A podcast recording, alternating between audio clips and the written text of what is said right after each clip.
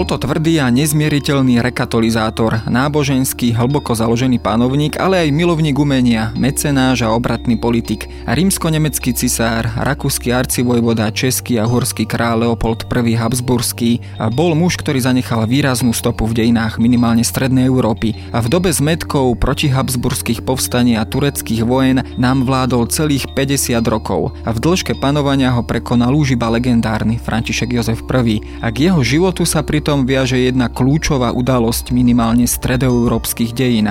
Bitka pri Viedni zo septembra 1683, a v ktorej sa stretla koalícia európskych štátov proti obrovskej osmanskej armáde a na hlavu ju porazila. Aj preto mnohí nazývali túto udalosť aj zázrakom pri Viedni a samotný vojenský stred bitkou o Európu. Ako sa stalo, že sa z pôvodne tichého, nevýrazného chlapca predurčeného na cirkevnú kariéru stal jeden z najvýznamnejších európskych panovníkov, kam až siahala habsburská moc a ambície koncom 17. storočia a ako vyzeralo oslobodzovanie Uhorska spod osmanského jarma. Počúvate pravidelný týždenný podcast Dejiny. Moje meno je Jaroslav Valencom, zodpovedným redaktorom časopisu Historická reví a rozprávať sa budem s historikom Patrikom Kunecom z katedry histórie Filozofickej fakulty Univerzity Matia Bela v Banskej Bystrici.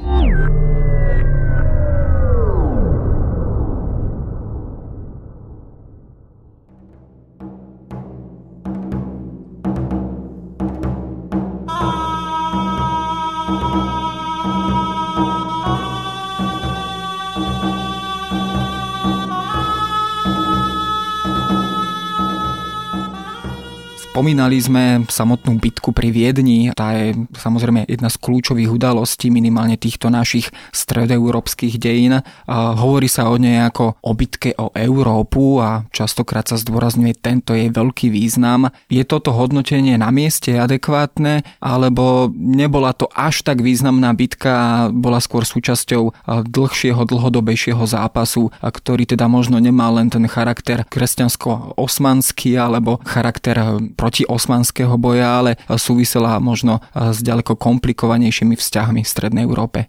V rámci Strednej Európy dovolím si tvrdiť, že to bola udalosť veľmi významná, ktorá teda ovplyvnila ten beh dejín v nasledujúcich 10 ročiach a možno storočiach. Skutočne bola to udalosť, ktorá bola aj veľmi ostro sledovaná dobovou verejnosťou, pretože išlo o také vyvrcholenie zápasu toho kresťanského európskeho sveta s tým moslimským východným svetom, nemôžem povedať východoeurópskym ani azijským, pretože vlastne Osmanská ríša sa už rozprestierala ako v Ázii, tak aj na veľkej časti juhovýchodnej Európy a skutočne hrozilo, že keby tie kresťanské vojska tu Viedeň nezachránili, tak sa tá osmanská moc a aj možno vplyv islamu posunie oveľa hlbšie západným, severozápadným smerom do Európy. Keď sa vrátime ale k samotnému Leopoldovi I, ten pôvodne ani vládnuť nemal, mal vládnuť jeho brat Ferdinand. V poradí teda mal byť už e, Ferdinand IV, syn ich otca Ferdinanda III. Keď hovoríme o Leopoldovi, bol predurčený na cirkevnú kariéru. Známy bol potom neskôr ako tvrdý rekatolizátor. Bola to práve táto jeho cirkevná výchova, ktorá bola zodpovedná za jeho neskôršie nezmieriteľné postoje voči či už uhorským, ale aj všeobecne stredu európskym protestantom.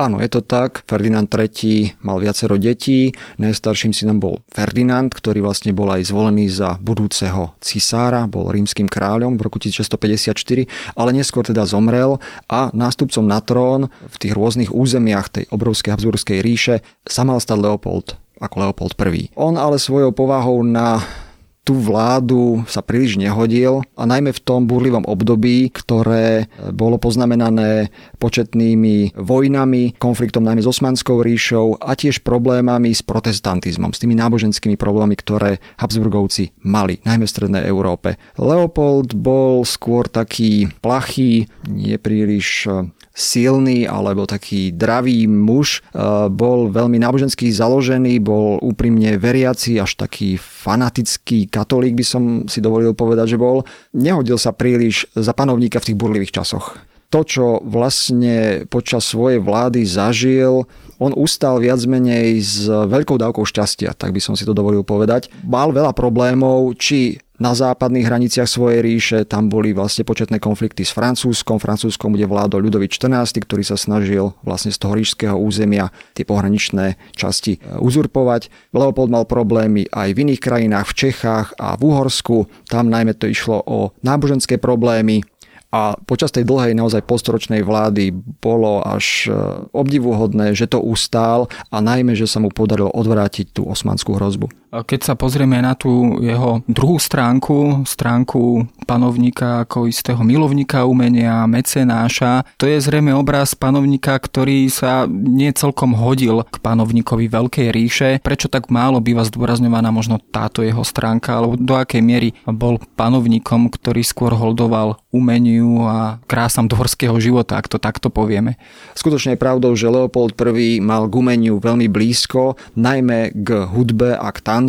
On sám bol veľmi plodný skladateľ hudobný, vytvoril niekoľko desiatok hudobných diel od árií, rôznych tých náboženských skladieb, ktoré sa vlastne v tom dvorskom prostredí vo Viedni hrali ešte desiatky rokov po jeho smrti. Tento dar alebo sklon k hudbe mal vlastne zdedený aj po svojom otcovi Ferdinandovi III, ktorý bol tiež veľký milovník hudby. Bolo to trochu netradičné, mnohí panovníci v 17. 18. storočí boli skôr takí panovníci bez vzťahu ku kultúre a umeniu hoci často umelcov podporovali, to bolo bežné a to aj vyplývalo z postavenia panovníka, reprezentovať sa, podporovať umelcov, aby vlastne dodali lesk tomu panovníkovi jeho dvoru. Leopold e, ale mal taký naozaj živý vzťah k umeniam, hlavne k tomu tancu, k hudbe a do istej miery sa tak aj vlastne podobá na svojho najväčšieho súpera Ľudovíta 14., ktorý je tiež známy tým veľmi svojim blízkym vzťahom k hudbe, k baletu, veď vlastne aj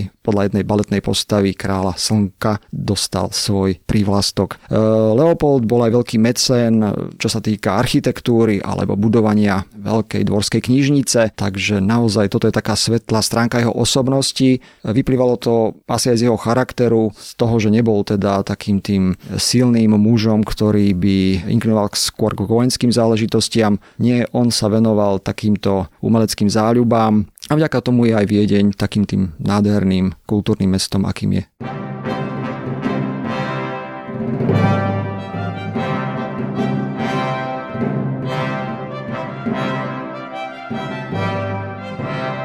Do jeho života sa samozrejme ale najviac zapísali predovšetkým boje s Osmanskou ríšou, tak ako sme už spomínali. Kedy sa tento konflikt e, začal, samozrejme Turci boli prítomní v Strednej Európe už od Mohačskej bitky v roku 1526. Toto zhruba 1,5 storočie ich prítomnosti v Uhorsku striedalo viacero období vojen a mieru, kedy sa začala táto práve posledná vojna, teda pokiaľ hovoríme o bitke pri Viedni, čo ju vyvolalo? Áno, tie konflikty medzi Uhorským kráľovstvom, do ktorého patrilo Slovensko, a Osmanskou ríšou boli už dlhodobé, alebo trvali niekoľko desiatok rokov až stáročí. Táto vojna v roku 1683 vlastne bola akýmsi vyvrcholením zápasu, ktorý viedol vtedajší sultán Mehmed IV, ktorý sa snažil vlastne získať v Strednej Európe, najmä na úkor Uhorského kráľovstva, ešte ďalšie územia, pretože sa zdalo, že to Uhorské kráľovstvo alebo všeobecne Habsburská ríša počas vlády Leopolda I je slabá.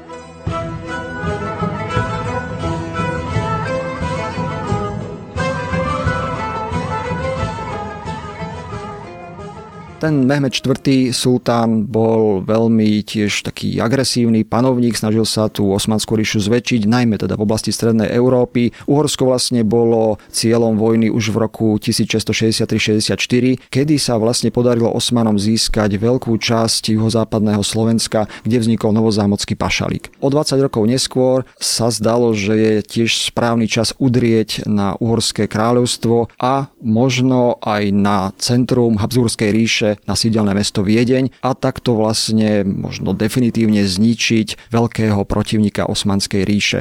Práve v tomto období asi najviac vydesilo Európu tá udalosť, teda pád novozámockej pevnosti, ktorá teda v tej dobe bola akousi silnou alebo čiastkou silnej hrádze proti osmanskej hrádze. A bola to práve táto udalosť, ktorá dokázala zmobilizovať nielen samotnú Habsburskú ríšu a všetky jej časti, ale aj viacero európskych krajín do určitej spoločnej koalície pozície alebo spoločného postoja proti osmanskej ríši. Bola to udalosť, ktorá vyvolala práve to zdesenie v Európe, ktoré pomohlo práve Turkov poraziť. Ja si skôr myslím, že taký ten strach z osmanskej moci a expanzie vyvolal súbor udalostí, viacero udalostí, ktoré sa odohrávali v 60. a 70. rokoch, pretože si musíme uvedomiť, že Osmanská ríša mala viacerých nepriateľov, bojovala na viacerých frontoch. Jedným z veľkých nepriateľov bolo vlastne Polsko-Litovské kráľovstvo. Poliaci bojovali s Osmanmi počas celého 17. storočia, dá sa povedať. Ťažké boje viedli najmä v 60. a 70. rokoch 17. storočia. Veľkým nepriateľom Osmanskej ríše boli aj Benátky, ktoré mali svoje podmanené územia v Stredomorí, ovládali napríklad niektoré ostrovy, ktoré dnes patria Grécku, ovládali Krétu a tá Kréta Kandia dobovo tiež v roku 1669 padla do rúk osmanským Turkom. Čiže vlastne tie udalosti zo 60. 70. rokov, taká snaha brániť sa tej rozpínajúcej osmanskej ríši viedla aj k postupnej spolupráci. Panovníci rôznych európskych krajín spolu s pápežom, vtedy bol pápežom Inocent XI, hľadali možnosti spolupráce a vlastne aj tá vojna v roku 1683 a jej pokračovanie v nasledujúcich rokoch bola výrazom takej snahy európskych kresťanských panovníkov definitívne sa nejak vysporiadať s osmanskou hrozbou. K tomu zásadnému rozúzleniu prišlo teda pri Viedni e, v septembri 1683. Tá ale bola obliehaná osmanským vojskom už zhruba od e, júla toho istého roku. Čo nakoniec v tejto bitke rozhodlo, často sa spomína samozrejme polská účasť v tejto bitke a konkrétne zosobnená postavou Jana III. Sobieského, teda polsko-litovského panovníka, ktorý teda prišiel aj s vlastnou armádou, početnou armádou a rozhodol možno ten kľúčový moment bitky. E, je to práve tento moment alebo jedno moment, ktorý je preceňovaný? No, v tom roku 1683 sa skutočne pohla do Uhorska s cieľom dobiť Viedeň početná osmanská armáda. Tu viedol veľkovezír Kara Mustafa Paša, ktorý bol vnímaný ako schopný administrátor, radca, ale aj vojvodca. Podstate tá armáda bola obrovská, 170 tisíc mužov, približne tak sa odhaduje jej početnosť. Mierila teda cez Uhorsko k Viedni a skutočne sa zdalo, že Viedeň, alebo teda cisár Leopold I nezíska dostatočné množstvo či už vojakov alebo financií, aby sa takejto početnej armáde bránil. On už ale mal uzavreté niektoré spojenecké zmluvy alebo mal prísľuby pomoci v prípade takéhoto veľkého osmanského vpádu a spoliehal sa najmä práve na tých svojich druhov v rôznych alianciách, že mu nejakým spôsobom pomôžu. Našťastie sa podarilo uzatvoriť dohodu začiatkom roku 1683 s polským panovníkom Jánom III. Sobieským, ktorý je veľmi zaujímavou postavou, možno nielen polských dejín, ale stredoeurópskych dejín. Bol to veľký protiturecký bojovník, on už od konca 40. rokov permanentne slúžil v tej polsko-litovskej armáde a úspešne, dá sa povedať viac menej úspešne bojoval proti osmanskej ríši a jej hlavne tatárskym spojencom. Tento panovník vlastne naozaj prišiel s vyše 20 tisícovým polským vojskom na pomoc obliehanej Viedni. Viedeň bola veľkým mestom, mala vyše 100 tisíc obyvateľov, ale predtým ako tá osmanská armáda pred Viedeň prišla, asi polovica obyvateľstva Viedeň opustila zo strachu pred tureckým nepriateľom. Vrátane Leopolda I, ak sa nemýlim. Bohužiaľ, presne tak. Leopold samotný so svojím dvorom odišiel západným smerom, plavil sa vlastne po Dunaji až do Pasova, Bavorsku, až tam teda zastal a sledoval ten vývoj e, v rakúskych krajinách. Spoliehal teda, opakujem, na pomoc svojich spojencov. Okrem toho Jana III. Sobieského to boli vlastne aj nemecké rížske kniežatá. Boli to rôzni vojvodcovia, na ktorých mal Leopold prvý šťastie, hoci on sám teda k vojenstvu nemal absolútne žiadne vlohy. Mal šťastie na veľmi schopných vojvodcov, ktorí vlastne úspešne tú Viedeň obránili. Vo Viedni samotnej tam vlastne tú obranu riadil jeden aristokrat, grof Štárenberg, ale musíme si uvedomiť, že keďže Viedeň väčšia časť obyvateľstva opustila, ostala tá Viedeň bránená zhruba 20 tisíc mužmi. Našťastie sa podarilo získať podporu z ríše a z Polska, ale musíme povedať, že tie oddiely prišli skutočne v hodine 12, pretože od polovice júla bola Viedeň masívne obliehaná tým početným, skoro 150 tisícovým vojskom, ktoré malo delostrelectvo. Osmanská armáda mala početných ženistov, ktorí sa snažili vlastne vyhodiť do vzduchu časť e, viedenských hradieb a takto urobiť prielom do mesta, ktoré by tým pádom branené veľmi málo početnou posádkou padlo.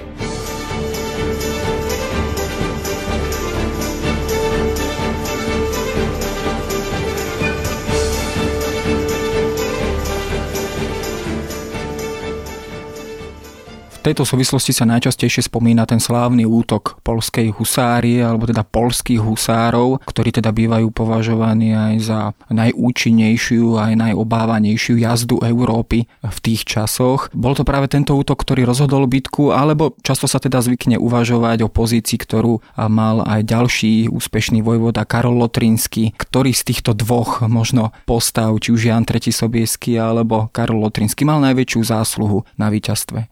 Áno, Karol Leopold Lotrinský bol vlastne knieža, ktoré formálne vládlo Lotrinsku, ale tento región, táto krajina Lotrinsko bola vlastne v čase jeho života podmanená francúzským kráľom Ľudovitom XIV. Áno, on tam reálne nežil, bol viac menej prítomný na viedenskom dvore a bol v službách Leopolda I. ako jeho jeden z najvyšších vojenských veliteľov.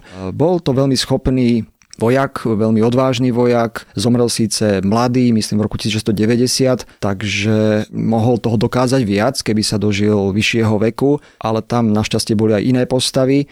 On vlastne zodpovedal za velenie tých cisárskych nemeckých jednotiek, dá sa povedať, kdežto Jan III. Sobiesky velil tým polským oddielom. Jeho armáda zhruba tých 23-25 tisíc mužov pozostávala z pechoty, ale oveľa početnejšej jazdy. A elitou tej polskej jazdy boli tebou spomínaní husári, tá huzária polská, čo boli vlastne vojaci, jazdci chránení aj prsným pancierom, kirisom a špecifikom ich výstroje boli tie perá, ktoré mali nastrkané v takých e, konštrukciách drevených na zadnej časti kirisu, ktoré pri tej rýchlej jazde vydávali taký zvuk ako hvist a ten vyvolával vlastne v radoch nepriateľa tiež veľký strach.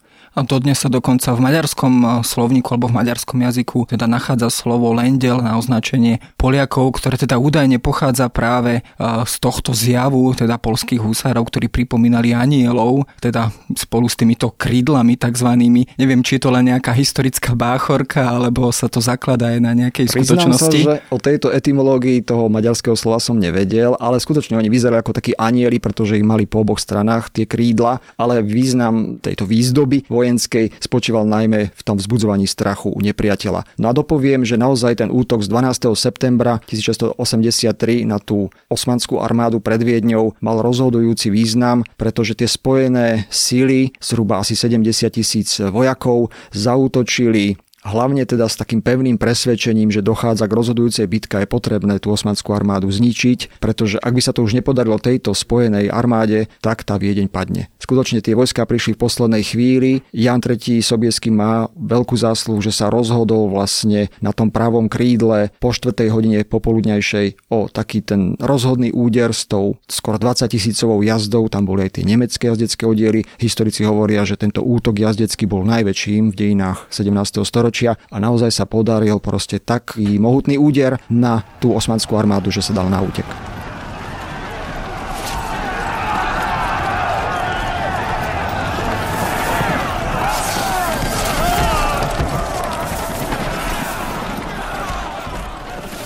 Tejto bitke samozrejme e, nasledoval sled udalostí, ktorý viedol k postupnému oslobodeniu Uhorska. E, bola v tomto Osmanská ríša natoľko otrasená po tomto e, víťaznom stretnutí pri Viedni, že už ďalej nedokázala konsolidovať svoje sily natoľko, aby mohla byť už takou hrozbou pre Európu ako dovtedy. Čiže bol to ten pomyselný zlom alebo bod zlomu, ktorý už viedol k postupnému úpadku Osmanskej ríše je takým paradoxom, že vlastne po tej porážke osmanskej armády nedošlo k jej úplnému zničeniu. Áno, ona sa len dala na útek. Čítal som odhady padlých, tak osmanská strana mala vraj len 15, možno 20 tisíc padlých. To nebolo z tej obrovskej, možno 150 tisícovej armády veľa mužov. Oni sa vlastne dali na útek, do rúk kresťanskej armády padol, ale ten veľký, bohatý tábor e, osmanskej armády, ten bol samozrejme predmetom hneď rabovania a nezhôd medzi nemeckými a polskými vojakmi. A vojna pokračovala ďalej, pretože kresťanské vojsko prenasledovalo ustupujúcu osmanskú armádu, tá sa najprv stiahla k mestu Ráb, k Ďoru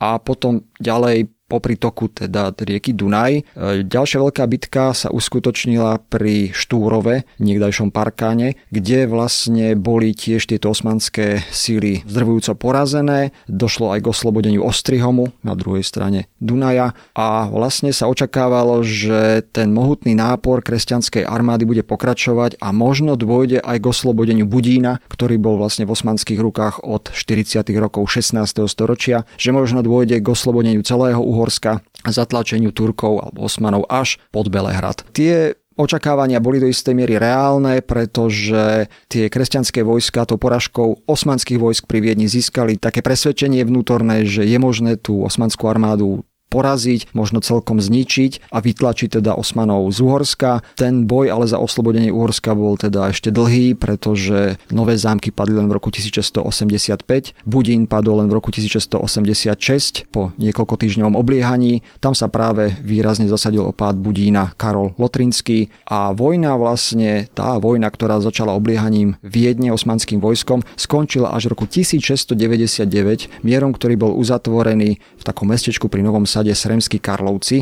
a podľa toho sa nazýva Karlovický mier. Keď ale hovoríme iba o udalostiach v Uhorsku, asi by ten obraz nebol úplne komplexný. Bojovalo sa aj na iných boiskách. Spomínal si Polsko-Litovskú úniu a taký odveký boj s tureckou hrozbou. Bol to práve možno aj tento front, keď to nazveme moderným slovníkom, ktorý trošku pomohol tomu oslobodzovaniu Uhorsku, prípadne iné ďalšie boiska. Podobala sa tá situácia v Európe koncom 17. storočia na akýsi spoločný európsky boj proti osmanskej hrozbe. Malo to ten tento charakter? Do istej miery áno, pretože začiatkom roku 1684 eh, vznikla na podklade tých úspechov cisársko-kráľovskej armády aj spojencov pri Viedni veľká aliancia nazývaná Svetá liga, ktorá vlastne združovala niekoľko krajín, okrem Polsko-Litovského kráľovstva, Habsburskej ríše, Leopolda I. Tam boli ešte Benátky a najmä pápežská kúria na čele s tým Inocentom XI. Táto Svetá liga bojovala vlastne s plným nasadením v tom nasledujúcom období. Naozaj tie boiská boli aj na iných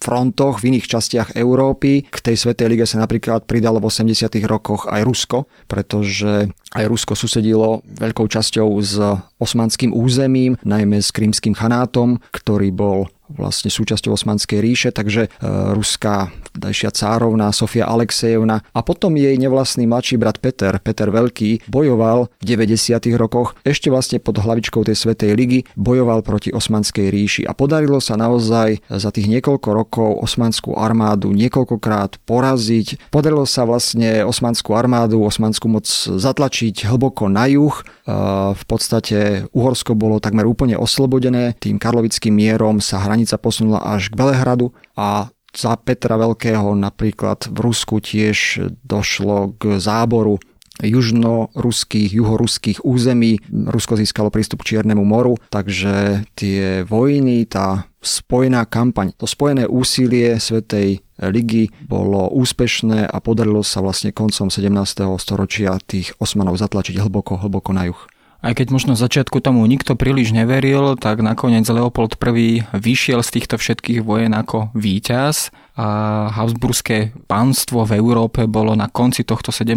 a začiatkom 18. storočia možno na istom vrchole, aj keď už s istými problémami. Do akej miery tie Habsburské ambície boli presadzované v Európe? Bola Habsburská monarchia, Habsburský rod už natoľko veľkou silou v Európe, ktoré sa obávali iní panovníci, do takej miery, že ich bolo potrebné nejakým spôsobom utlmiť alebo potlačiť. Táto úspešná obrana Viedne a hlavne teda úspešná vojna, ktorá sa viedla do konca 17. storočia s Osmanskou ríšou, prispeli naozaj k vybudovaniu pozitívneho obrazu Leopolda I. bol vnímaný ako úspešný panovník, ale on mal mnoho iných problémov, ktoré som už naznačil. Na západe svojej ríši s Francúzskom tam teda veľmi úspešný nebol. V konflikte s Francúzskom Lidovita 14. tam ríša, Svetá ríša rímska, ktorej vládol, stratila niektoré územia. Problémy mal aj v Uhorsku, kde vlastne počas celej jeho vlády vybuchovali tie známe protihabsburské povstania, ktoré viedli najmä teda príslušníci protestantskej šlachty z toho dôvodu, že protestantizmus bol v Uhorsku, ale aj v Čechách veľmi prísne trestaný. Áno. Panovník bol horlivý rekatolizátor, bol to verný syn katolíckej cirkvi a snažil sa vlastne tých protestantov nejakým spôsobom eliminovať. Nepodarilo sa mu to teda podľa jeho predstav a želaní, pretože tá opozícia najmä v Uhorsku bola veľmi silná,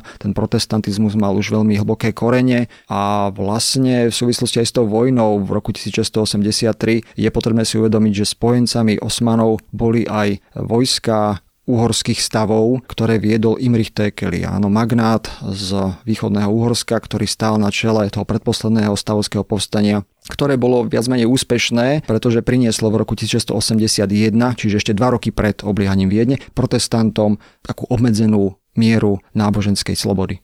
Napriek tomu paradoxne aj býva teda Leopold I často označovaný za nepopulárneho panovníka, predovšetkým v tej uhorskej časti monarchie. To je možno paradox, že panovník, ktorý Uhorsko oslobodil, je svojím spôsobom najmenej populárny v uhorských dejinách alebo pre určitú časť, predovšetkým uhorskej šlachty. To je ale niekedy výsledok dejín, ktorý teda nie je možné nejakým spôsobom ani meniť, ani ovplyvniť. Každopádne ja ďakujem za stretnutie a niekedy opäť na budúce.